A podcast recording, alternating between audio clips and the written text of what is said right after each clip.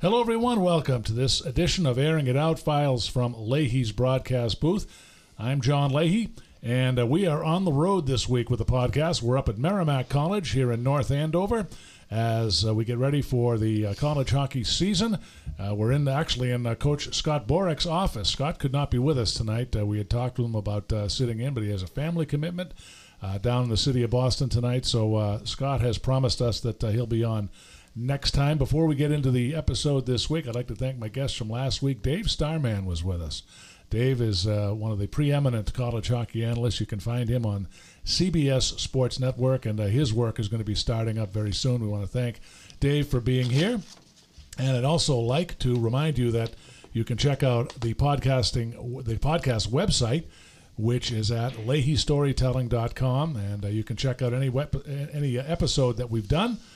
There's also a place for you to leave a voice message. There's a purple microphone in the lower right-hand corner of each page. There's also an area where you can leave a review from 0 to 5 stars, and you can also leave a written review as well. There's a blog. There's videos up there. So please feel free to check that out. That's leahystorytelling.com. Well, we're going to take a look at Hockey East as the league's media day is tomorrow as we record this.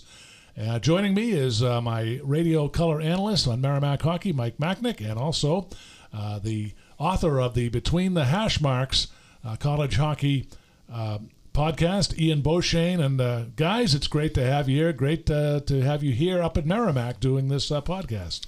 Thanks, John. Yeah, it's always great to be here with you guys, with you and Ian, and looking forward to another season. Boy, summer has gone by pretty fast, and can't wait to drop the puck. Yeah, summer definitely flew by, and John, I just want to say again, thank you. Echo the statement of Mike and having us on here, and the intro music you play at the start of the podcast has me itching.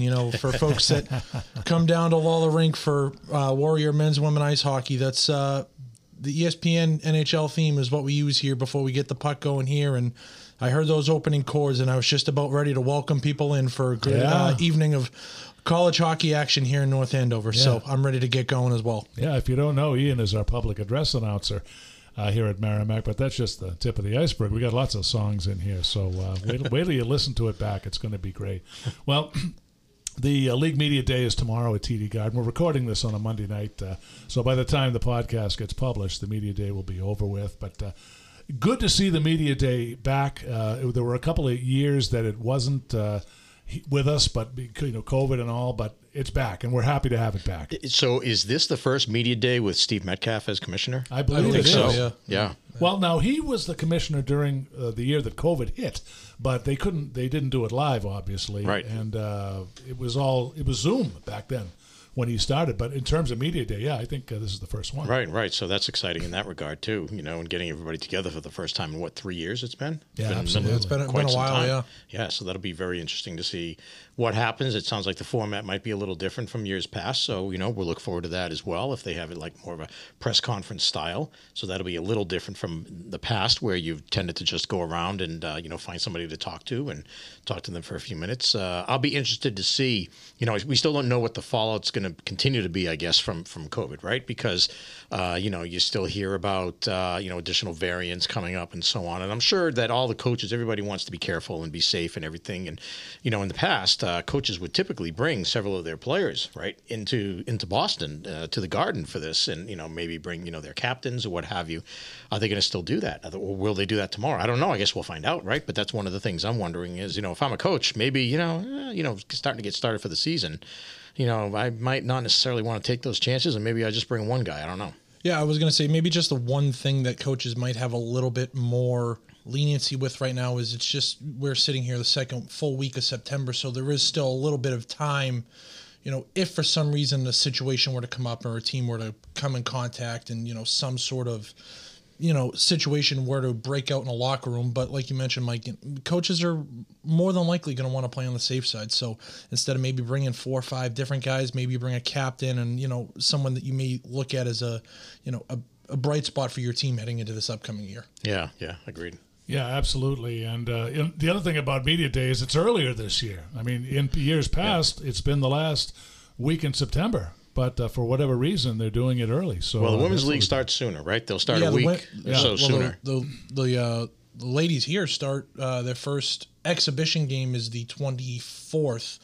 And then their first regular season game is the following Friday, Saturday, when Syracuse comes down. Syracuse will be here for a pair to open up the season, right outside the window. Yeah, so it's coming up pretty fast in that regard. Yeah, absolutely. Well, what I thought we'd do tonight is we'll take a look around the men's conference, and we'll just take a sneak peek at the 11 teams and get your guys' thoughts on where everybody stands. I know it's early. We don't even know the full rosters. UConn just put their roster up today online, so 9 of the 11 hockey schools have rosters up online. The only two that don't are Merrimack and Lowell.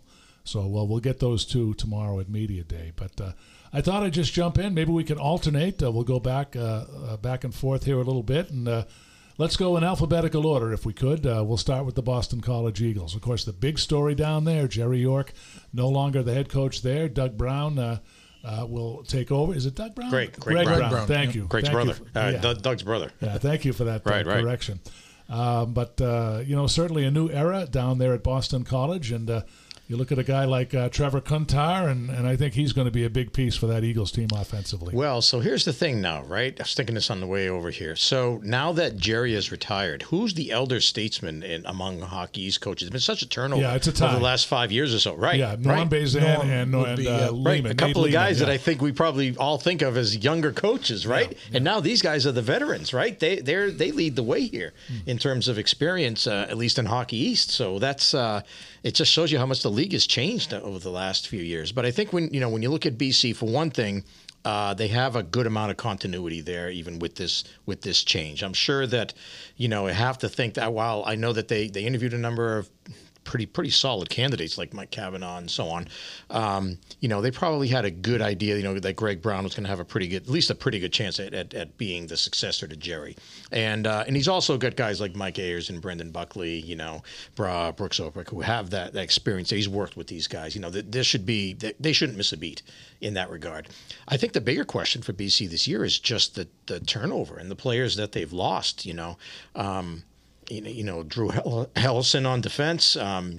Ivany as well, and up front, McLaughlin and McBain were huge for these guys, and they still, finished around, in the middle of the pack, basically, or actually technically in 8th place, just a couple of points out, a couple of wins, I guess, out of 7th, but still.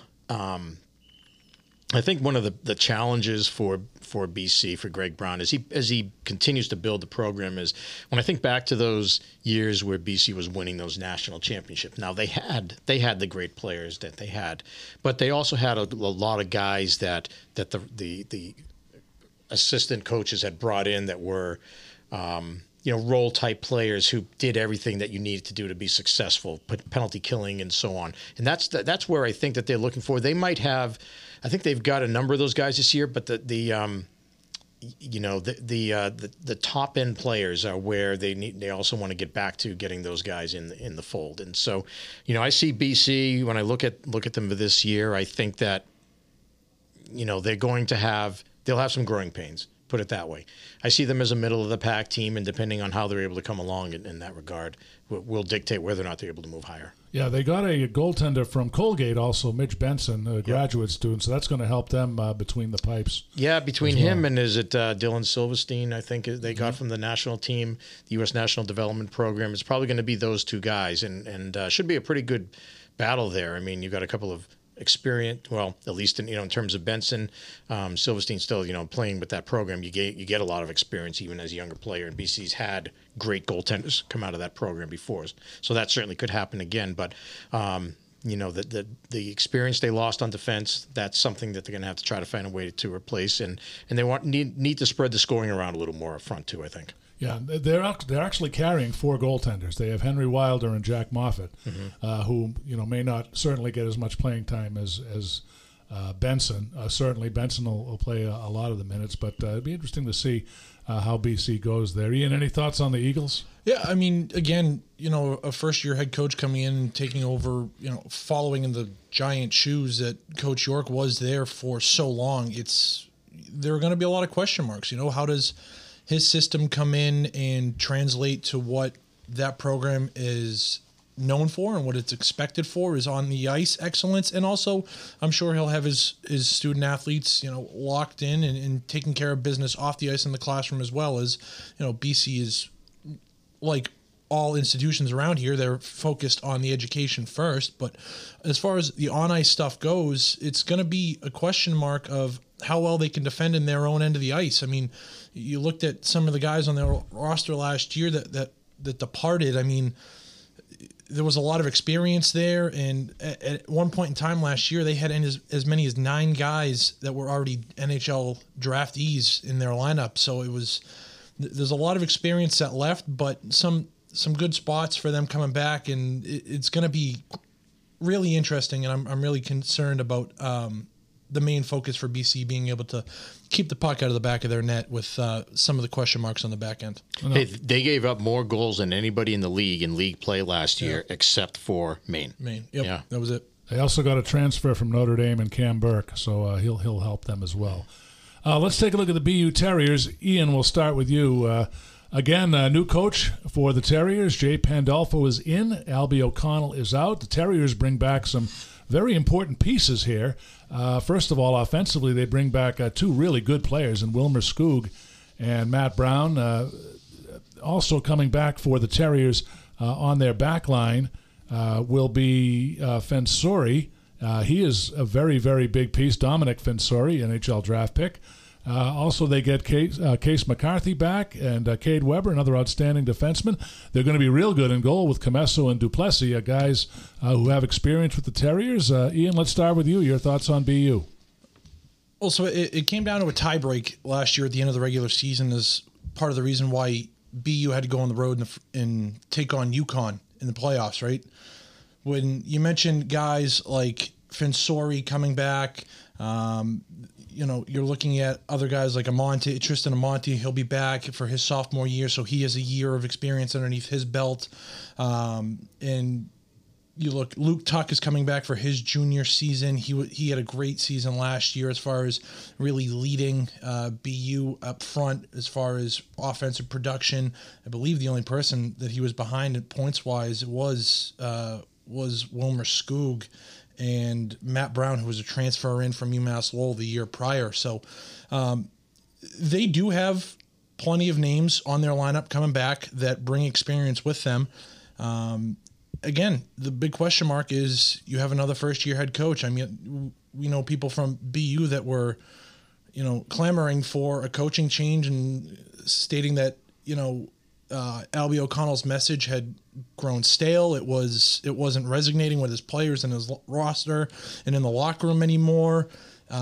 It just wasn't working, and a change was finally needed. And then at the end of the season, it came, and here you are. You're bringing another former BU guy. BU likes to bring in BU guys to coach behind their bench, and I'll be interested to see how much of the old BU Pandolfo brings with him, because, I mean, he played under arguably the greatest coach in BU history in Jack Parker, so he knows what the top of the mountain and the view looks like from up there for BU hockey, and there's no doubt in my mind that that's where he wants to get this program back to. Mike, what are your thoughts on the Terriers? Yeah, well, let's remember, BU was pretty hot down the stretch last year in Hockey East. They had one of the best second halves in the league, if not anybody. It was a slow start at the beginning of the year, and their inability to score early in the season that, you know, come Thanksgiving / heading into the Christmas break time, found them at the bottom portion of the standings. But as you mentioned, that hot second half propelled them up to, you know, just a mere tiebreak from being able to host in the opening round of the playoffs. Yeah, and they just faltered at the very end of the regular season, which is what caused them to have to go on the road. Yeah, they like lost 8-1 at Maine that last weekend. Right. I believe if they had picked up 5 out of 6 points that weekend, they would have been hosting in the first round, but instead they only picked up 3 against Maine that final weekend of the year, and that's where the tiebreak came into play, and they had to go on the road. The standings were really tight last year. You know, you had that 3-way tie for 4th with UConn coming out and winning the tiebreaker and ending up 4th, that final home ice spot for the quarterfinals, and then with BU and Merrimack losing out and ending up 5th and 6th, as it turned out. But, you know, that's how tight things were. But, you know, so this is already, a BU team that I thought finished pretty strong, and I think a lot of people probably thought that also may have gotten Albie at least another year. But, with the way the regular season ended and then losing in the first round of the playoffs, that's probably what ended up really making the decision there, I would think. But at any rate, another interesting, you're talking about Pandolfo. You got Pandolfo and Brown, two guys who not only are coaching at their alma maters, they were there last year, so there is that continuity there, again, with Pandolfo. They both got NHL experience, too, coaching, as assistant coaches. The only difference, really, between those two guys, for the most part, is that Brown did spend that year with Dubuque, in the USHL, as a head coach. So Pandolfo doesn't have that, but I'm not sure that really matters. These guys have been there before. They know their school, they know what they're recruiting to. They're no doubt they're excited to have this opportunity, and they have guys working with them that they're familiar with, and all of that stuff, I think, just bodes well for the future of both of these programs. But I think when you look at BU this year, you have to look at a couple of things. One is, they've got several, I would say, at each position, at forward, defense, and goal, they've got a player who is among the very best players in the league. If you're talking about forward, it's Skoog, right? Yep. All Hockey East player last year. On defense, it's Fensore. No question about it. He's one of the top two defenders in the league. And then in goal, it's Drew Commesso, who had a terrific year, I thought, last year as well. And it starts from the goaltender on out, right? So this is a team that does bring a lot back from last year. Jay O'Brien was hurt much of the year. And, and if he's healthy this year, I think he only played 24 games last year. He's healthy this year. That bodes pretty well for them. So that's a team that, when I was looking at the standings, the rankings there, or, trying to decide how to put things together for the media poll, I looked at BU and I said, geez, everybody's got question marks, right? That's typical. That's not unusual. BU doesn't have quite as many as a lot of other teams do. So I had them closer to the top of the standings and, in my final ranking.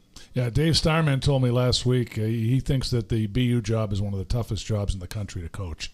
A lot of pressure there, and you're filling the shoes of Jack Parker, so he set the bar pretty high. So, but you're right, Ian. BU brings a lot of BU people in. Yeah. In fact, that's all they've done. That's all. Yeah. That's all they've done, right? Mm-hmm. Yeah. Just echoing off of your statement earlier, Mike, in Commesso, I think the one thing that will help them too, right, is 2 years ago there was a question whether he was going to be going off to play with the U.S. national team for the World Juniors. He's no longer eligible, so you don't have to worry about missing your number one goaltender for, a month and a half, whatever, at that Christmas into the start of the, the 23 calendar portion of the schedule next year. So, that'll certainly help as far as solidifying the goaltending position and not having to worry about, are we going to have him? Are we not going to have him? What do we do if we don't? So I think that'll also help BU going forward. And he's a veteran too now. He's been there. So, he's a guy they can count on. Yeah, that international and, global stage will certainly help him, and, it'll only make him feel cooler and calmer under tighter pressure situations. Yeah, he's one of the best in the league. If Devon Levi wasn't at Northeastern, we might be talking about him. Yeah. All right, let's talk about UConn. Mike, we'll start with you. A brand new arena coming on campus at Storrs. Ryan Swerberg will come back. He's going to lead this offense. But you take a look at the guys UConn lost. Johnny Evans, a Merrimack killer. Kondalik is gone. They did pick up Amante from BU. Also, Carter Turnbull, another guy that won't be coming back. And first off, he was a star. Yeah. So Mike Cavanaugh has some holes to fill, but you got to think that off the momentum the Huskies had last year, they're on the right track. Darian Hansen in goal, right? He had transferred from Union. He's not back. He finished out his career. Another guy that I was really impressed with every time we saw UConn was Mark Gatcomb, a guy who was one of those gritty, grinded out kind of guys who just worked hard and always seemed to be involved in the play. You're right. They lost a lot from last year from that team, and it's really interesting, I think, to look at things like we'll see the coaches poll tomorrow, and by the time folks hear this, I guess on Wednesday, that'll be out already. The media poll came out already, and UConn naturally, as you'd expect, is closer to the top of the standings. But I think a lot of times people do just look at what happened last year and go off of that. And I'm not saying that, they can't necessarily get back to that, but I think that they're one of the teams that I think has more questions to answer than some of the other ones. Goal is one of them. They've got a Russian kid coming in who looks like he might potentially be the guy that they'll look to. Up front, Torberg definitely is one of the better players in the league, but he's not going to have as much around him as he did before. So we're going to see what he's going to, what he's able to do without that. Very true. I look at them as being one of those, again, you know, maybe middle of the pack sort of teams. They're going to have to draw on the experience they had last year where they came within a goal, an overtime goal, and making the NCAA tournament in the Hockey East Championship game. But it's a little bit of a rebuilding, I would say, year for Mike Cavanaugh down there. But there's a lot of excitement, no question, with the new rink, so that'll certainly get them going. And then it's going to be a question of the freshmen, the new guys that come in. What are they able to do this year? How are they able to fill some of those holes? And so we'll see what happens. Like, they did lose some very, very good players. There's no question about it. Absolutely. And I should mention that they're not going away from the XL Center. They're still going to play some games there, you know, I guess until things get more structured down there. But that's an important piece of what UConn has done, playing games in Hartford. Ian, any thoughts on UConn? Yeah, I had UConn at the top, towards the top portion of my preseason poll that I filled out and all that, but I do think that Mike brought up some good points as far as some of the guys that UConn lost following the end of last season. I mean, you know, you mentioned Johnny Evans right at the top, John. I mean, anytime we saw Merrimack and UConn killer, game, yeah, you could bet he was figuring in for at least 2, if not 3 points in some fashion. And you know, it was never a fun night to be on the other end when UConn came into town. Yeah, he had 4 in the COVID year against Merrimack down in Stores. So Merrimack's glad to see him him graduate.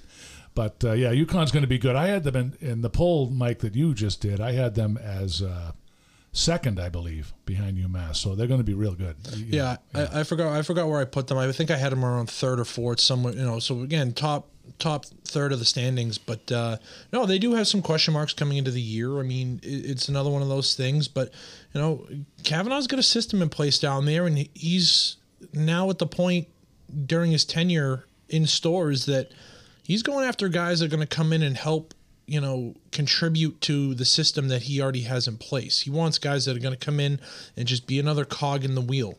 You know, you mentioned the freshman goaltender that they have coming in from Yaroslavl, Russia, Arseniy Sergeyev, I believe is how it would be pronounced. I'll get better pronunciation when, you know, the UConn That's SIDs come into town. Actually, both of your jobs. But the other big thing, you know, just overall that stands out to me here, looking at their roster for this upcoming year, I only count 2 rostered players that are from outside North America. And one of them will be the freshman goaltender, and the other one is a freshman forward, Samu Salmienen, a freshman coming over from Helsinki, Finland. The last couple of years, you looked at UConn's roster, what stuck out to you? They had 6, 7 Russians, you know, 3 or 4 Czechs, you know, guys that are used to playing on a little bit of a bigger surface and aren't afraid to, you know, douse you with the moves when they had the chance. Now it's North America and a Finn and another Russian on their roster. So that's a really good point. You know, does that signify maybe a little bit of a change in strategy there for Mike Cavanaugh down there? Absolutely. You know, and you guys are right. There has been a large proponent of Russian kids that have passed through there. Yeah, so Europeans in general. Yeah, yeah, absolutely. So UConn certainly is a team to watch, and their new arena is going to be exciting. So that's great. Ian, we're going to start with you with the Maine Black Bears. A very young team. They're getting comfortable with Coach Barr's system up there. One of the players that I was impressed with on that Maine team was Lyndon Breen. He had a goal in that playoff game against Merrimack. They've also got a few exciting pieces there in Donovan Villeneuve-Houle and also Ben Poisson. So I think the Black Bears will improve their offensive output. Jacob Sirota, I think, will lead this Maine team on defense. And Victor Osman, I think, will get his fair share of time in goal. I have a feeling that that may be the way that Ben Barr goes. Ian, let's start with you. What are your thoughts on Maine? Yeah, again, another young team. I feel like we've only talked about 3 now, heading on to the 4th team here in the league, but there's a lot of youth going on in this calendar changeover year here as we go into the 22-23 season. Maine is no exception to that. Looking at their roster, a lot of sophomores, a lot of freshmen. The juniors and seniors are sparse, but again, they were there last year for Ben Barr. They know what's expected of them.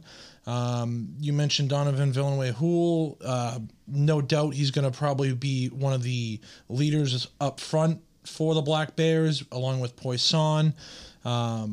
It's just a question of the goaltending and defense. Same thing as we kind of brought up with BU. Maine gave up a lot of goals last year and really found themselves out of games early at times. There were times where they battled back. For example, Merrimack made the trip up there last year. That Merrimack was up 5-1 or 5-2 in the third period. All of a sudden, Maine comes storming back, finds a way to tie it late in that game, and then goes on to end up winning it in overtime. So I think that some of those experiences are definitely building blocks for this Black Bear team. But again, Victor Ostman, he's going to have a pretty good year in net for the Black Bears if they want to find their way out of the basement of Hockey East, I think. Mike, your thoughts on Maine? I think it's still, it's only the second year for Ben Barr up there, and so you have to expect that it's still going to take him some time. A lot of turnover this year, no question about it. That's what you expect to see with a new coach that comes in, and when the team has been closer to the bottom of the standings, that's going to happen, right? So I expect that they're going to be young, lacking in experience, but we're going to find out, what kind of talent he's able to bring in and starting to bring in here. And if I remember right, they may have been one of the more active teams in the portal. I think Maine, if I remember right, Maine, Vermont, and Merrimack might have been three of the more active teams out of Hockey East in the portal. And so, that's an area I think he's going to look at. Of course, they lost Adam Daw, so that's one player that isn't going to be back at Maine this year. And Schmidt Spestrup as well. He transferred out as well. That's right. So, and those were a couple of their better players last year, no question about it. So it's still going to be, I think, a bit of a rebuilding year for them. You mentioned that the 8-1 game at the end of the year, they certainly got up to play, knowing that it was going to be their final home weekend of the season against BU, one of the better teams in the league, and they came to play that weekend, no question about it. Maybe they had overdone it by the time they came in here to play Merrimack in the first round of the tournament, and then ended up losing. I think the score was 6-2 or something like that. Again, I think Ben's a good coach. We saw what he's done in so many places in the past, including UMass, of course. It's just that they are, they're on that upward swing, I think, but they're still trying to get up the mountain. And so I would expect that this is going to be, another year where, they're going to look for bright spots here or there, look to continue to develop players, and look to see what they've got among the guys that are coming in. And then, see what happens. If they do get, like you said, they get solid goaltending, then that bodes well for them. Certainly beyond that, we're just going to have to see what happens. Yeah, and don't forget they have the wild card of playing in Alphand Arena on Friday and Saturday nights. So that place is unlike any other place in college. Well, you know what? That is something that in recent years they've gotten away from that a bit, and I think it does go hand in hand with being a good team.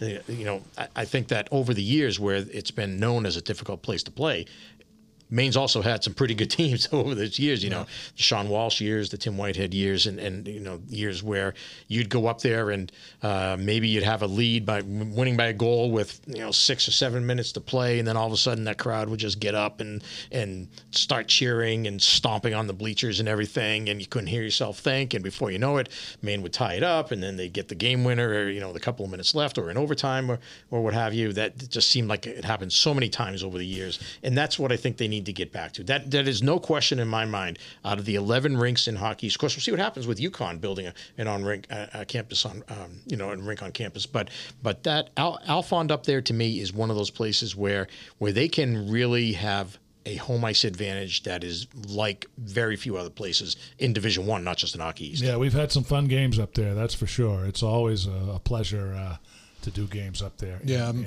that's one of two buildings at the moment, but once UConn builds their new rink on campus, it'll be three. That's one of the, small select group of buildings that I've yet to travel to. So I'm hoping to cross all of them off by the end of this upcoming season. Dress warmly. Yeah. If you're heading up there and it's in the dead of winter, dress warmly.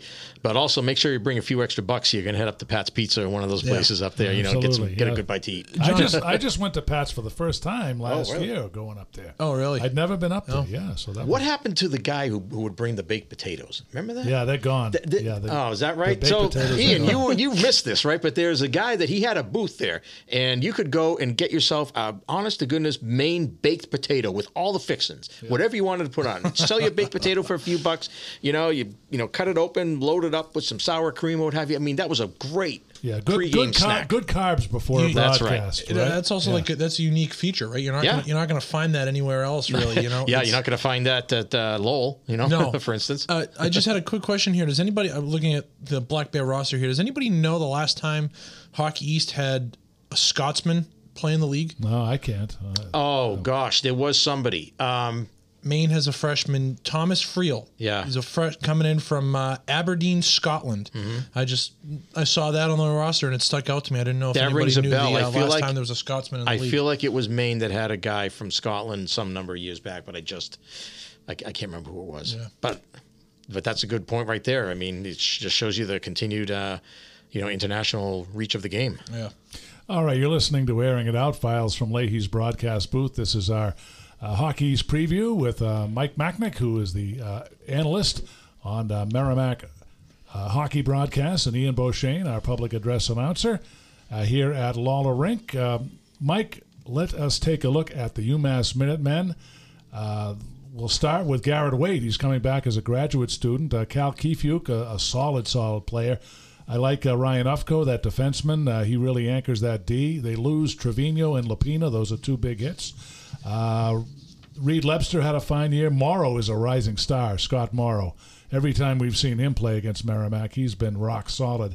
And they should be young in goal. Mercury also will help their offense, Lucas Mercury. How do you break down the Minutemen? Well, UMass has lost a lot, especially up front. And you mentioned Garrett Wade. He actually was injured over the summer, and indications are it's possibly a career-ending injury. Yeah, I've heard that it's not good. Right. Did you hear any more about what it was that happened? There wasn't too much that came out about that. No, I haven't heard anything other than things that might have been circulating on social media, but certainly. Sending best wishes to him, and hopefully it's something that not like it matters what it was, but I didn't know if it was related to off-ice training or something else. I just didn't know. I haven't heard, but I again just hope that it's something that still allows him to go about and live a normal day-to-day lifestyle like he intends to do post hockey. Yeah, absolutely. I mean, he was a great addition to that team, no question about it, when he came over and transferred. But you mentioned Trevino, Lopina, Wade, of course. Colin Felix was another guy who was huge for them on the blue line. Anthony Del Gaizo, a two-way player, played both defense and forward for them over the years.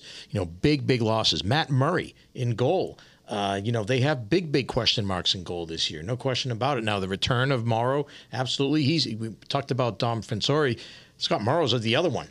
Those two guys are the top blue liners in the league, and Morrow is just an unbelievable player. And with Ufko, they've got two guys there that are very, very good. So they're, the question marks are there for a team that did finish in second place in the standings last year, won the tournament, and went to the NCAA tournament. They have a lot of holes to fill, no question about it. On the other hand, I've come to think of UMass now like we thought of Lowell, after several years with Norm Bazin, after certainly a number of years with Jerry York at BC, is that, until shown otherwise, I got to think that UMass is going to be up there. And, because Greg Carville's just... the Carville factor. Absolutely. The Carville factor. Yeah, he's done a great job. Now, there's no question about it, and I heard some of your... podcast with Dave Starman last week. Dave's always great, so I certainly encourage folks to tune in and catch that from last week. It's still very, very valid, with the season not having started yet. But, one of the things he did point out is now in the last couple of years, Greg's lost a couple of his top assistants. Coaching staff. Have been Jared instrumental. DeMichael. Jared DeMichael's another guy. And, that's right. Matt Lindsay is another one on the staff too. Well, that's true. And Ben Barr, who we'd mentioned, is now at Maine. So, so there has been a lot of turnover there. You can maybe contrast that with BC and BU we talked about earlier, who have had that continuity. So now that's another question mark. What's Greg going to do there? The guys that he's brought in, are they going to be able to, how are they going to gel together? I'm sure Greg, being as smart a guy as he is, that they're going to find a way to get that done. But there could be a bit of a period of adjustment. We'll see. So I see UMass as being one of those, because of the track record, and also because a guy like Morrow can certainly he can really change a game by himself. Maybe towards the upper echelon of that middle tier sort of teams. You know, they certainly could get in there at home ice, you know, in the top four. Can they challenge for first like they did last year? I'm not sure if they can do that this year. We'll talk about Northeastern, but Northeastern is just a, you know, powerhouse as far as I'm concerned. Yeah. But I still think that UMass is going to be one of the, they'll be one of the better teams in the league. Yeah.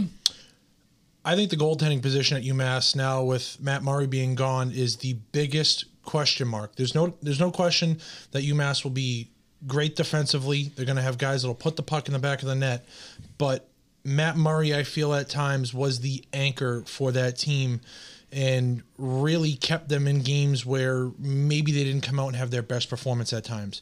You got Luke Pavicic, and who's heading into this year potentially as the number one, but Cole Brady also transferred in from Arizona State. He's a junior. He has another year of experience over Pavicic, so I think that might help a little bit.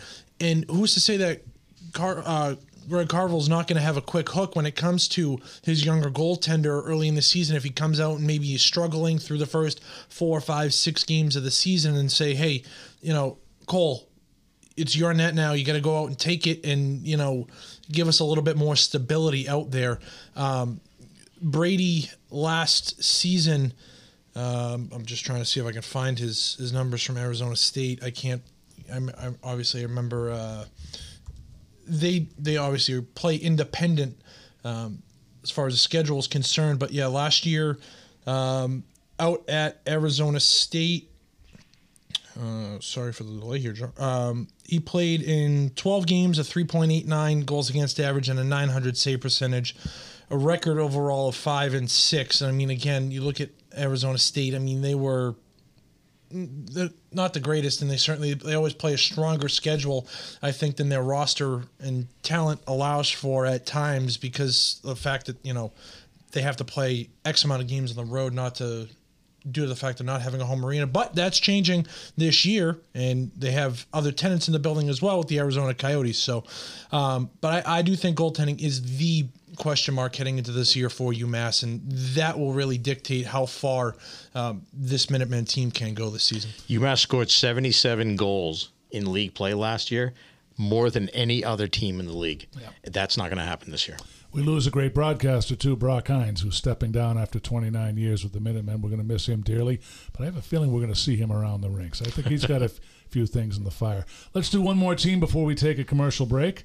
We're going to start with Ian on this one. We'll take a look at the UMass Lowell Riverhawks. Boy, you want to talk about a team that lost a ton. Kerensik, Chambers, Wells, Lee, Andre Lee, who signed with the Los Angeles Kings, Kaiser, Brichette, Condata, I beg your pardon. Matt Kraza, I thought, was terrific last year for UMass Lowell. Really good freshman last year. Goaltending, I think they're going to be young. I think Meehan is a solid defenseman, but Norm Bazin always has this team ready to go. Let's start with you, Ian, and UMass Lowell. We just talked about it a few moments ago, right, with UMass. One consistent, they still have Carville behind the bench. UMass Lowell might have lost a lot of talent this year. They still have Norm Bazin behind the bench. He has his guys locked in every year. And Dave, I heard Dave bring up this point on your podcast last week, John. It doesn't matter. Like, he's got guys that come in, gets them rolling, and it doesn't matter whether it's a first year or a senior. The only reason why they may lose a game is because they didn't play, you know, to their level that they're expected or that Norm Bazin is expecting of them. And I don't expect a whole lot different from them this year, despite all the loss of talent. I mean, they're bringing their goaltenders. They are going to be young. You got a freshman in Edward Nordlund coming over from Sweden. He's 6'2".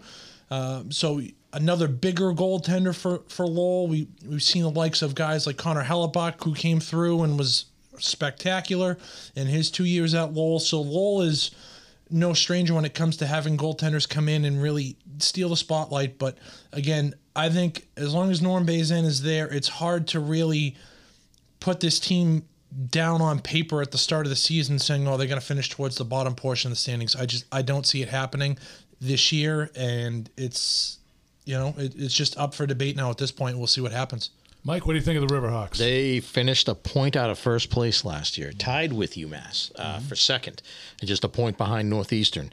Yep. In some ways, they've lost a lot like UMass has, Owen Savory in goal.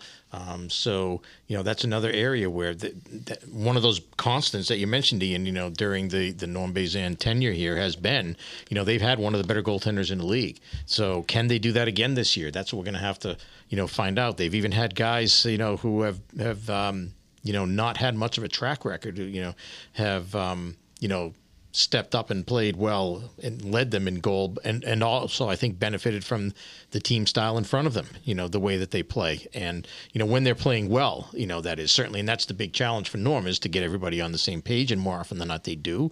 There are some times when maybe guys might stray from that, but more often than not, that's got a lot to do with it, and they have had over the years, some of the top players in the league at their positions. Krasa is another one of those guys who's going to be that this year.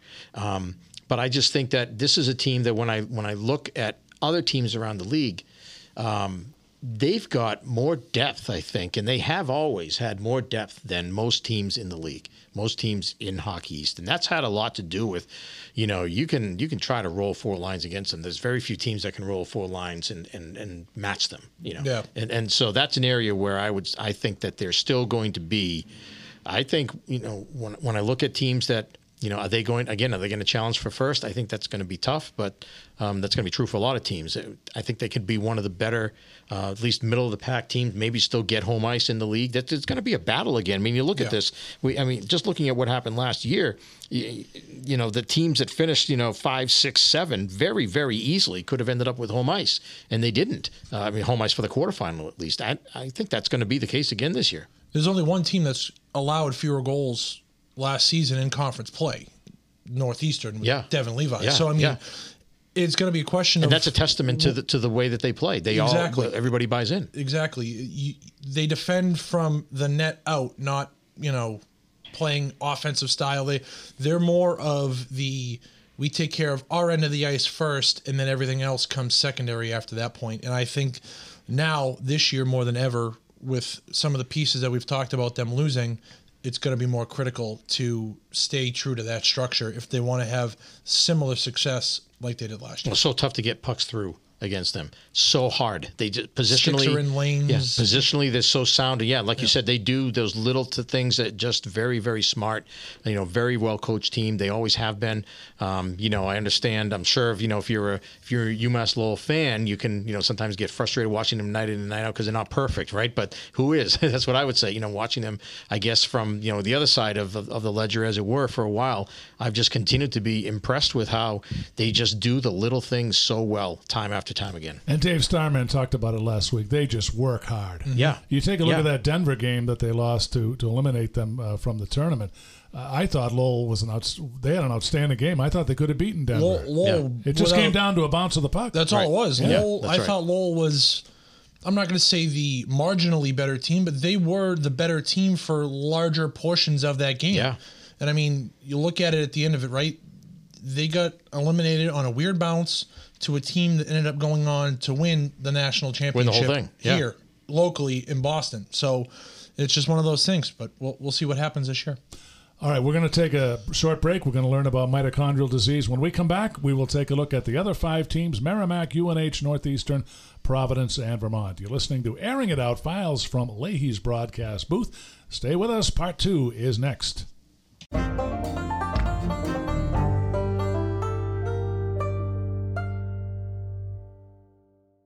Hello, hockey fans. I'm Dan Rusinowski. Mitochondrial disease is a rare multi-symptom disease characterized by breakdowns in the mitochondria, which are specialized compartments that are present in every cell of the body except red blood cells and are responsible for creating more than 90% of the energy needed by the body to sustain life and support growth. A disease most commonly associated with children. Currently, there is no cure, just management of symptoms. Hugs for Mito Incorporated is mitochondrial disease, rare disease advocacy, awareness, fundraising for research trials, and hopefully a cure. To learn more, please visit hugsformito.org.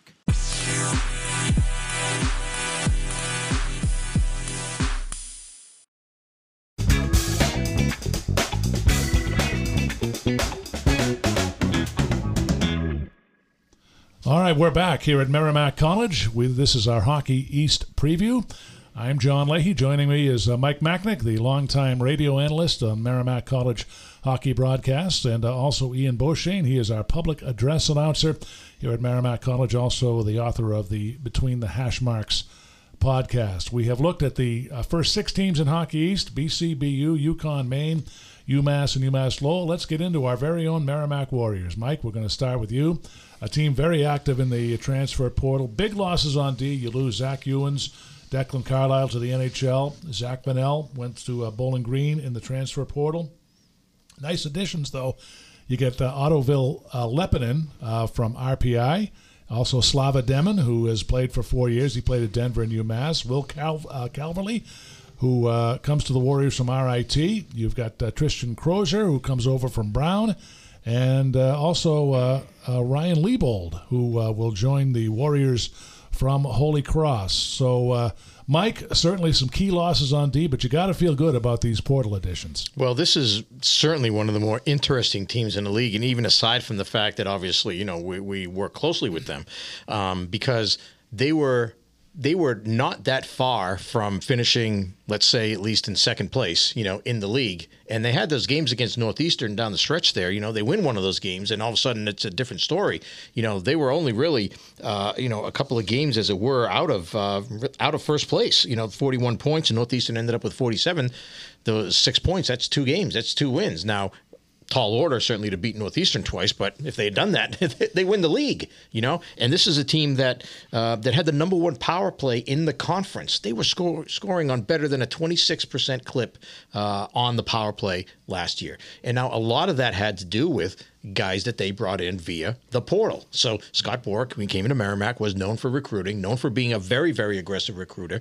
And when this all of this transpired over the last couple of years, I think, with the transfer portal, I think he certainly saw that as an opportunity. He said, this is right up my alley. And so what did he do? You know, he brought in guys like Max Newton and Steven Jandrick, you know, Jake Derflinger, guys last year who were just outstanding players, and made them a much deeper team, made them, you know, some of the better players in the league. Certainly Newton, I think, if he wasn't an all-star, he was honorable mention or something along those lines. But you know, Newton and Jandrick were a dynamic combination, and putting those two guys together, knowing the success they'd had before that at Alaska Fairbanks, was just brilliant. And so they had all the pieces, I thought, last year to be a pretty good team, and they certainly were. They ended up in a tie for fourth, which is the highest they've been in the Bork tenure and the highest they've been in quite some time. But now they lose those guys. Like you said, that's one of the things. It'll be interesting, I think, to follow this team throughout the next few years and see, you know, transfer portal certainly seems to be an area where you can help yourself a lot in a hurry.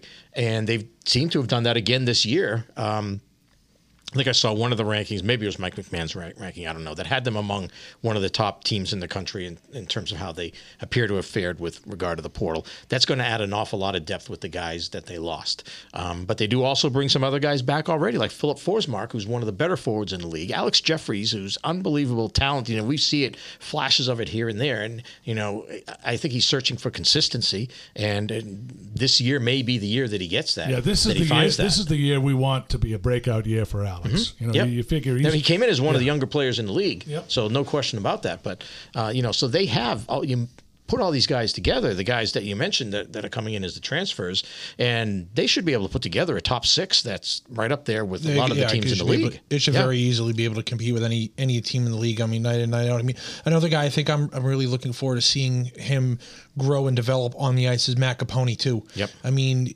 late last season, he really found ways to shine at times when this team needed, you know, maybe not necessarily a big goal, but, you know, a defensive play, you know, whether it was blocking a shot or, you know, just making a short, simple clear out of his own end, and it maybe led to a 2-on-1 or a 3-on-2 the other way that might not necessarily led to a scoring opportunity, but, you know, maybe it created zone time in the other team's end of the ice, and, you know, you got a cycle going, you were able to make a line change, get things going as far as that was concerned. And then maybe a shift or two later was when the puck was able to find the back of the net. But I think this year you're going to want to see more growth from Matt Capone as far as his overall play for Coach Bork. That's one guy I'm looking at. And then we've mentioned a couple times, goaltending is huge. And you got the biggest goaltender in the league, and Hugo Olas coming back in for his second year as what I would imagine who he would be the number one goaltender here, is unless something, you know, drastic changed. I mean, the end of the year for Hugo, he was, you know, he was pretty good. He lost two of his last 6 games, and or three. He went 4-3 in his last 7 games. Lost game here against UConn, won both games up in Vermont, and then lost here at home against Northeastern, and then obviously the playoff game at Lowell. So I mean, overall his numbers, he finished the year with a 920 save percentage and a 224 goals against average, and he played 18 games. Gave up 36 goals in the season. If you're Coach Boric and you get a goaltender giving up 2 goals a game, and your offense is going to be able to score, you know, 2.5, 3, maybe 3.5 per game, you like your chances and you like your team coming back and potentially building off what success they had last year. And the other big question is certainly going to be, you know, not that's not a question, but in terms of, you know, the players they had to replace is on defense. You mentioned it, John. You know, the 3 guys that they lost, you know, are all guys that played a significant role in that offense that we talked about and in that power play, you know, Carlisle, Ewens, and Vanell. But they have a guy in Bookman coming in, Zach Bookman, who smashed the records of a guy named Cale McCarr up in junior hockey. And, you know, that doesn't mean he's going to be that type of player or good that company good, to be but keeping, it isn't bad company. You're absolutely right. And so, you know, he does come in with that track record and something to hang his hat on. And, you know, does it mean that there's might be a little more pressure on him than some other guys? Yeah, but what's wrong with that? I don't see anything wrong with that. Some guys look at pressure and see as a chance to grow and show what they are really capable of. Yeah. You know, and who says that he's going to be any different? Yep. And you got another guy, I think, coming back, you know, in Liam Dennison, who I think there's an opportunity there for him to be able to step into a role. And, you know, he's shown that when he's needed to step in, whether it was because of injury or, you know, illness or what have you, you know, he's been a very dependable and solid player. I think they're going to depend more on him this year, but I think he probably looked at this situation and says, hey, this is a great opportunity for me, great situation for him. So, you know, there's a lot of areas where there are question marks, but at the same time, there's also the potential for answering those questions. So it'll be interesting to see. You know, when I looked at it, I said, okay, you know, based on the question marks that they had, you know, I probably had to put them a little closer to the bottom of that middle tier of the teams in the league. But, you know, we're talking about a case where the you know, the top 7 or 8 teams in the league last year, there wasn't that much that kept the you know, the 6, 7, 8 teams out of home ice. So, you know, it's going to continue to be a battle there, I think, and it's night in, night out, and you have to start right from the get-go, right from the start in Hockey East, and you know, realizing that every three points in the league is going to be big. I think one thing that also too is going to help this team is they have a great road trip to start the year. You're not playing at home until the 3rd week of October, on October 18th when you open up against UNH.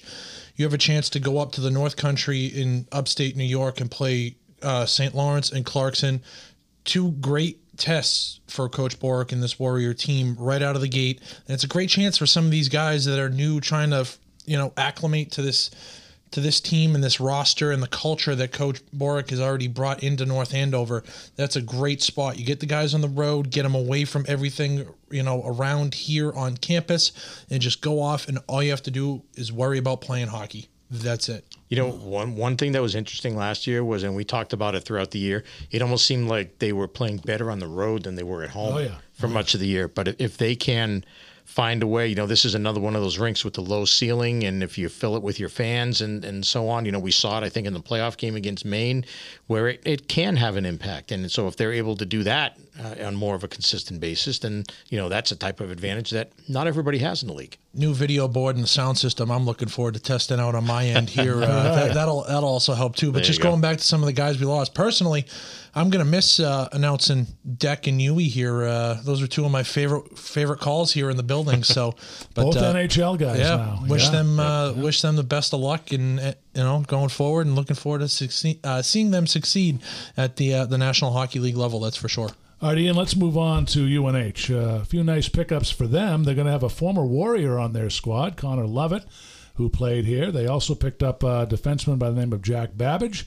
Also, Nico DeVita, another guy they got from the Midwestern part of the country. Callie Erickson, I think, is the real deal.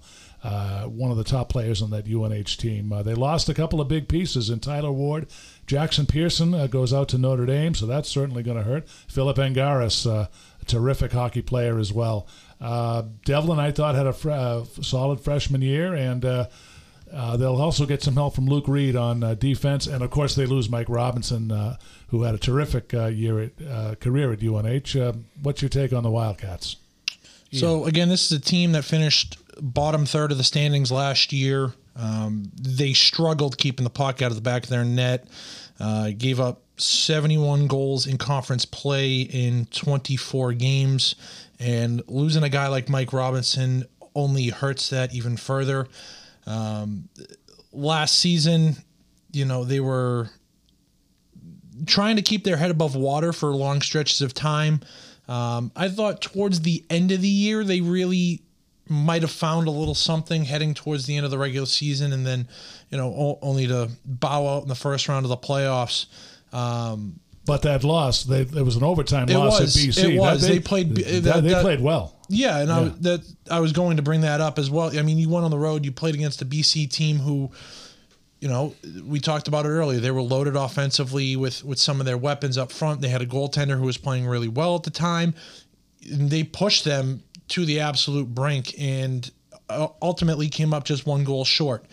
Some of the additions that you mentioned, Connor Lovett, I'm interested to see how that effect sprinkles in there. But some of the returning guys, Callie Erickson, he's returning for another year. Chase Stevenson will be back, the senior from West Kelowna, British Columbia. He'll be a big cog for the UNH offense. Colton Huard on the back end, he'll be a piece that I think UNH is going to need to rely on. And also, you got to think about it too. They're no longer playing on the Olympic sheet during the summer here, or right, the off season. Yeah. They brought it down. I think it was 10 feet off the board, so it's no longer an Olympic size sheet. It's a little larger than your standard. A 200 by 90. Yeah, I don't think. Yeah, I'm not sure the exact dimensions, but you know, it's still it's a bigger sheet, and that's something that they're going to have to try and work their way around. And I mean, just like Merrimack does here, it's a smaller sheet. Corners are tighter. You know, the ceiling's lower. That's a bigger place. You got to find ways to make that play to your advantage. And I think that's a question that UNH is going to have to answer here early on in the season. Mike, what's your take on the Wildcats? Well, so last year, the three northern New England schools in New Hampshire, Vermont, and Maine finished the bottom three of the standings. And that seems to be at least where the media had them again this year. Again, you know, like I said, a lot of times people are just going to go off of whatever happened previously. But you mentioned the losses, you know, as far as what UNH has had. And I know that there were times last year that they had trouble scoring goals, and it just seems like the guys they had that were scoring goals they lost a lot of them. That's going to be, I think, you know, an area where they're going to have to find some answers. You talked about UMass; they had 77 goals in the league last year, and UNH only had 47. So, you know, that's a pretty big difference. That's, you know, a goal a game can make a difference there. Certainly, it'll be interesting to see what happens with. You know, they've got, while they lost Robinson, you know, they've got a guy who potentially is pretty good in Musler coming in. We saw him here. Right. He played against Merrimack in that exhibition. Right, game. That's right. And I know that he didn't have a good game that night, but he had a very good year with the U.S. national team. And so he's a guy that I think that they are looking to, but, you know, probably to end up taking that job, whether it's out of camp or at some point down the line here. But, you know, that's a case where you can have a freshman goalie that comes in who plays very, very well and lifts the rest of your team like that. But, you know, they're going to have to depend on guys like you mentioned, like Erickson, you know, guys like that who are, you know, I would say going to have to lead like he will from the blue line. But, you know, UNH has always been the type of team that has been, you know, high-flying offensively, likes to get up and down the ice. I don't think that's going to change. I don't. You know, bringing the bringing the walls in, you know, a little bit on each side. I don't know that that's going to change that all that much necessarily, that, you know, that they would like to play that way. But the question is, are they going to have the horses to play that way? I'm not sure if they do this year. And so we'll find out. But that's probably a reason why they ended up where they ended up in the, at least in the media poll. All right, we'll keep an eye on the Wildcats. Merrimack and UNH have an exhibition game on October 1st. I believe it's closed to the media, so that's similar to what happened last year. The Warriors went up to Durham and played a game, so a chance to kind of stretch out the legs before both Merrimack and UNH head up to North Country. They're traveling together on that trip, so a good chance to see UNH early on. All right, Mike, let's move on over to Northeastern. I guess... The two big pieces are coming back, Devon Levi and Aiden McDonough, who broke Merrimack's heart here in this rink the last game of the regular season. Merrimack was 9 seconds away from clinching a home ice spot in the tournament. Aiden McDonough scored to end that game, Northeastern winning it 1-0. So you get Levi back, you get McDonough back. Liam Walsh, a former Warrior, will be down at Northeastern, so that's a nice pickup for the Huskies. You've got Gunnar Wolf-Fontaine, outstanding player. Sam Colangelo, what a season he had last year. So the Northeastern's getting him back. Jakub Novak will be coming back as well. The Jacksons are gone. They lost the Ritskovian is coming back. Mm-hmm. And... well, what can you say? Northeastern defending Hockey East champs. Yeah, where do you begin? Where are the holes on this team? I don't see them. Jaden Struble on defense. Yeah, right. You know, right. They lost Harris, but you know, Struble is he was right there with him in terms of being one of the better defenders in the league. This is a team, as far as I look, you know, one of the things I thought about was, you know, it's other than UMass winning that national title a couple of years ago, the rest of the league has been relatively quiet. I know Providence did get to the Frozen Four a couple of years ago as well, but it's been relatively quiet. And, you know, who is the team that potentially could come out of Hockey East next year and make a run at a national title? I think it's Northeastern, finally. Oh, yeah. And it feels like it should be finally their year, because they've been building to this for so long. You know, they've gotten to the national tournament, but then not been able to get over that hump. And they've won Hockey East regular season titles now and tournament titles. And Jerry Keefe has been there throughout all of it. He's been first alongside Jim Madigan and then taking over, you know, when Jim Madigan became the AD there. And Jerry Keefe just does nothing but win, and his recruiting's got an awful lot to do with it. You look at the talent on this team, and they're stacked. Yeah. I mean, this is a stacked team from the goaltender on out. And even if we didn't talk about the fact that they've got by far the best goaltender in the league and one of the very best in the country, if not the best in the country, you know, you're also talking about everybody else on the team, from defense to forward and so on. They're just very, very loaded. But then you know you say, well, you know what, we're going to give you guys the best goaltender as well. How does that sound? And it's hard not to see them. Boy, you know, I hesitate to say anybody running away with it, but they could run away with the league this year. That wouldn't surprise me. You know, at least running away, meaning that, you know, we could get down to like the second to last weekend of the season and it might be decided already. I know it wasn't last year, but I don't know that that's going to be the case again this year. That's a hard sell in Hockey East. I mean, it's hard. You're right. I mean, the competition's so good on any given night. But they are that much better, I think, than everybody else. I don't see any holes on this team, and this is already a team that last year, you know, they obviously had the number one goals against with the best goaltender in the league. Their penalty kill was number one in the league. That's not going to change. I think the big question here: when was the last time, heading into a hockey season, that we had a team that was so, I don't want to say heavily favorited, but like, when was the last time that we saw a team that was this loaded heading into a season, and people are just, you know, automatic, you know, may as well just give them the number one spot and, you know, hand them the trophy now? Not that we could get down to the second or the third weekend, last weekend of the season, and, you know, there might still be some stuff on the line, like maybe there's a team or two that has a chance to maybe catch them, and then maybe with a tie break or something along the lines. But I agree. I think Northeastern really has a chance to just, you know, be miles ahead of, you know, second and third place in this conference this year, just with some of the guys that are returning. I mean, you mentioned the names on the back end: Jaden Struble, Jeremy Bouchelet. Up front, Michael Outson's coming back. He was a he had a pretty productive sophomore season. Matt Chapani, as a freshman, he opened a lot of eyes. Gunnar Wolf-Fontaine, Novak. Riskovian was hurt down the stretch. Yeah. And he was one of the top faceoff guys in the league, not only, you know, aside from the scoring that he brings. We talked about Sam Colangelo. I had him on my preseason All-Hockey East team. I think that this kid's going to, you know, open a lot of eyes this season. I think he potentially could have a chance to be Northeastern's leading point scorer at the end of the season next year. Did we even mention Aiden McDonough? No. Yeah. We did. Did you? Oh, yeah, you did. Okay. I know I didn't. All right, I didn't either. Yeah. It's just one of those. I talked about the heartbreaking goal he scored. Yeah, that's right. Yeah. Right. So he might be the Hockey East Player of the Year.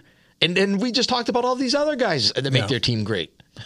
Yeah, they're going to be dangerous. They are going to be a very dangerous hockey club. And North, they're going to be one of those teams that, you know, they can win a hockey game 1-0 easily, or they could also put up a touchdown and a 2-point conversion on you without blinking in the middle of a game. There's no. You know, there's no in between with these guys. I mean, except you're not going to get in a shootout against them because Levi's not going to give that. You're not going to win. You're not going to win a game 6-5, 5-4. He's not going to give up 5 or 6. You'll be, you know, it happened maybe once or twice last year, right? I've got it right here. They gave up 6 to Arizona State on January 11th. Right. They gave up 6 to UMass on January 22nd. That was the game Levi was pulled after the first period. Yeah, he gave up 3 in the first period. Yeah. And but it doesn't happen that often. You look at all the zeros in the goals against column for Northeastern last year. 1, 2, 3, 4, 5, 6, 7, 8, 9, 10. They shut out Merrimack. That was their 10th shutout of the year last year. Yeah. And, wow. That's just he'll be up for the Richter Award again. I mean, look at the Hockey East semifinals last year, right? It was a 2-1 game. Yeah. And ultimately it just came down to UConn playing just a little bit better, and they found a way to shut down Northeastern's offensive weapons up front. I mean, Levi gave up 2 goals. You can't ask for your goaltender to do much better than that in a semifinal game, and they just they reloaded. And you know what? I think that the way that season ended for them, after how good it was throughout, you know, sour grapes. Yeah, absolutely. That's got to motivate them for this year to come back and be even better. Okay, let's move on to Providence. We will start with you, Ian. Well, the Friars bring back a terrific, terrific player in Patrick Moynihan. Nice offensive balance with Parker Ford, Cody Mons, also Chase Yoder, the Penguins draft choice. On defense, the Friars will bring back, let's see, I'm trying to decode my notes here. I think I'm trying to say they're going to be Young on defense. I was looking for a player named Young, but Guillaume Richard had a solid freshman year. Also, Cam McDonald will help the Friars defensively. They got some goalie help in Austin Roden, who they got from Nebraska in the transfer portal. Nate Lehman was courted by multiple teams. Boston College took a long, long look at Nate. I believe I also heard he was in the conversation for the Boston Bruins job. So that was quite a feather in his cap. But also the Burrard tradition will stay on in Providence. Brady Burrard, the freshman, will join the Friars this year. Providence, always a good club. Ian, let's start with you on the Friars. Yeah, I mean, again, you mentioned they're retooled. You know, they brought back, you know, some of their guys, you know, Riley Duran, he was spectacular for them at times last year.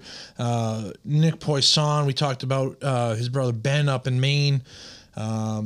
He had a better year for the Friars and Coach Lehman last season. He'll be back for his junior year. Max Crozier on the back end. I'm looking at a guy in Connor Kelly who's a junior from Maple Grove, Minnesota. He transferred over from Minnesota Duluth. So we're interested to see there. But again, a couple times now, we talked about the help they got in net with Austin Roden.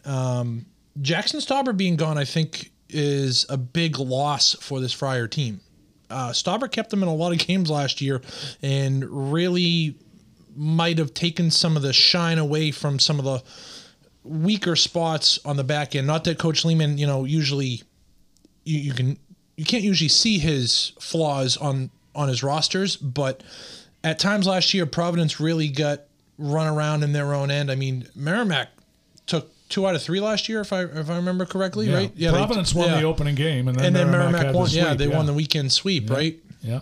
So I mean, the Providence team that we saw towards the tail end of the year was a lot different than what we saw at the beginning of the year. I mean, I went down to the opener last year in October at Providence, and I was like, oh, okay, this is a Providence team that is just going to pick up where they left off, you know, the year prior. You know, they put up 6 goals on the Warriors. I'm like, okay, well, I guess we can kind of pencil them in towards the top of the standings. And then, you know, as the season kind of progressed, they ran into some struggles, and then they eventually found themselves in the 7th spot to end the year. So I do like some of their returning pieces, but I do think that the goaltending and Stauber now being gone, that's a different type of situation for Coach Lehman and his staff down there in Providence. Yeah, Roden is a senior, so he'll give them some experience there. Mike, what are your thoughts on the Friars? Yeah, I mean, that is certainly, I think, a big question on goal. And, you know, they've had such good goaltending lately, and we don't know what's going to happen this year. So that's, you know, talk about teams with a question mark. You know, that's a big one for them. For a team that at times they looked like the best team in the league last year, and then at times they were just so inconsistent. I think they need to find that consistency, and you know, just finishing a game over 500 in the league last year wasn't going to cut it, and they needed to be better than that. And I think that they've got the players up front that can. They've got the horses, in other words, you know, led by Berard and Ford. You know, and Berard is again one of those guys who I think he's going to be one of the better players in the league. I think Moynihan is one of the top players in this league. Yep, he is another solid. They have, he's an NHL pick, too. And Ian mentioned Riley Duran, who had a great freshman year. They have a very, very solid contingent of forwards. The question is going to be, you know, can they – what's going to happen with the blue line, which, you know, they've got a couple of guys that have been good, as you mentioned. I thought Richard was very, very good last year. But what's going to happen in goal, we don't know. Can they find that consistency? I think that's been the bigger question mark for them over the last year or so, is that, you know, they can't have those weekends where, like, they lose both of the games that you mentioned, you know, to Merrimack, for instance. And, you know, and they would just – they need to, I think, really – they need to get out of the gate and be strong from the get-go. This is a team that I think should have more talent, probably, you know, than a decent number of teams in the league. But the question is going to be, what can they do with it? All right, Mike, we're going to move on to our final team here, and that's the Vermont Catamounts, a very young, exciting team. Vermont struggled to score last year. Jacques Bucco is a solid part of that team. He'll lead the offense. They'll also count on guys like William LeMay and also William Zapernick on D. Also, Yelush, I thought, was a good player for them last year. Defensively, I think Vermont's going to be pretty good. They've got Joe Leahy back as the grad student from Cornell. Robbie Stucker was another guy they got from Minnesota, so there's some proven commodities there. And also, they're going to get Gabe Carrier back in goal, and they also pick up a transfer from Princeton and Finn Evans. So lots of freshman help. That Vermont team's going to be interesting this year. Yeah, I thought that Carrier was very good for them last year, and I liked the energy that Todd Woodcroft brought to the team. And I also think that, kind of like some of the other coaches we mentioned in the league, he's been very active in the portal and you know, bringing in a lot of guys to try to help them right away, help them get better right away. And I think, like with Ben Barr at Maine, it's going to be a lot of fun and interesting to see what he's able to do there as he continues to build things. That is another of those places where they've got, with the home ice advantage, potential home ice advantage, to make that a real tough place for people to go in and play. You know, they have to, you go back to some of the years when Vermont had some of the absolute top end talent, some of the better players in the league. That's what they need to get back to. And I think they're still, you know, like Maine, they're still going to be in this position of continuing to build things for a while. They were a real tough out a lot of times for teams last year, but they still end up falling just short. I would look for them this year to start to win a few more of those games and then see what they're able to do after that, as well as, you know, just how good, you know, do they end up hitting a home run in the portal with the guys that they brought in? And then does that end up moving them up a couple spots, maybe even higher than folks thought? So it's going to be real interesting, I think, to watch Vermont this year. All right, Ian, what are your thoughts on the Catamounts? Yeah, I had originally put Vermont towards the bottom portion of the standings in the media poll this season, but I think they have a chance to really surprise some people and open up some eyes. We talked about it, right? They're bringing back some guys in Jacques Bucco, who'll be wearing the C this year for Vermont and Coach Woodcroft's crew. Gabe Carrier is going to be coming back in net. And they also brought in Oscar Audio, the transfer from Penn State there. So he'll have a senior season up in Vermont. So there's a little bit of experience in front of Carrier if Woodcroft needs to utilize it. But I think that Carrier is going to respond well. And you talked about it, Mike. This team was in a handful of games late, down by a goal or tied, and they find a way to give up an untimely goal and end up, falling behind and ultimately losing the game. I do think that they're going to find themselves in a lot more games this season. And it's just a question of whether or not they can get over that hump and find ways, like we've talked about here with this Merrimack team the last couple of years, right? Last year, we saw them at multiple times during the season, tied late or up a goal. They found a way to persevere and hold on to the lead and or pick up a goal late. I think that's where this Vermont team is. It's a question of whether or not they can ultimately hold on to a lead or, pick up a lead late and then secure a victory. I think Vermont, much like you, has a chance to surprise some people and maybe find themselves finishing up a little higher in the standings than people might have predicted. We didn't even touch on Carter Long. He's a graduate student. He's going to be a good player, too. He is a good player. Yeah, I mean, I like what Todd Woodcroft has done there, what he's been trying to do. Like I said, his aggressiveness when it comes to recruiting and just going after whoever he can get to try to make his team better. It's what you got to do. All right, guys, that's the 11 teams here in Hockey East. Any final thoughts before we wrap it up, Mike? Well, I don't know, John. I mean, we talked about all the teams. How do you see it shaking out? Who wins the league this year? Well, like I said, I think I'm... I got to think Northeastern's got to be the powerhouse. What they're bringing back and what they're going to put on the ice is going to be awfully special. They're going to be tough to beat, especially down there at Matthews Arena. So I would look for Northeastern to finish first.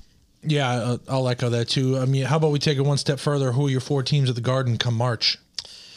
That's a good question. Let's see. It's easy to pick one winner, but who do you have? It depends so much on what the matchups are, right? You can say who you think. And I know last year the top four in the standings ended up being the top four at the Garden. It's not always like that, though. I can give you my four if you want them. Sure.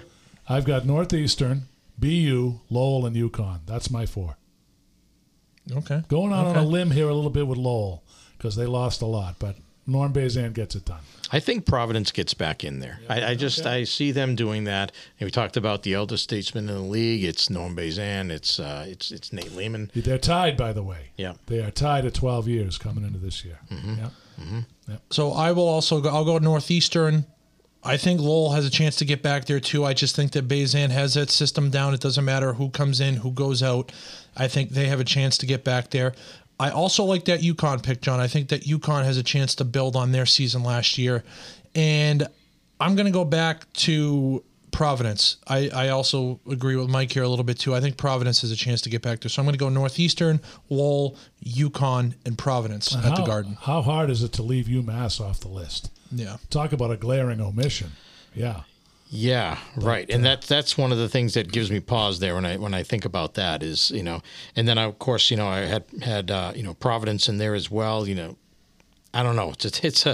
It's a tough call, and there's so much that we just don't know at this point of the season. That's the other thing. Nobody's going to play for another 3 weeks or so, and in a month we could all be taking this, whatever we've come up with and tear it up and throw it out the window.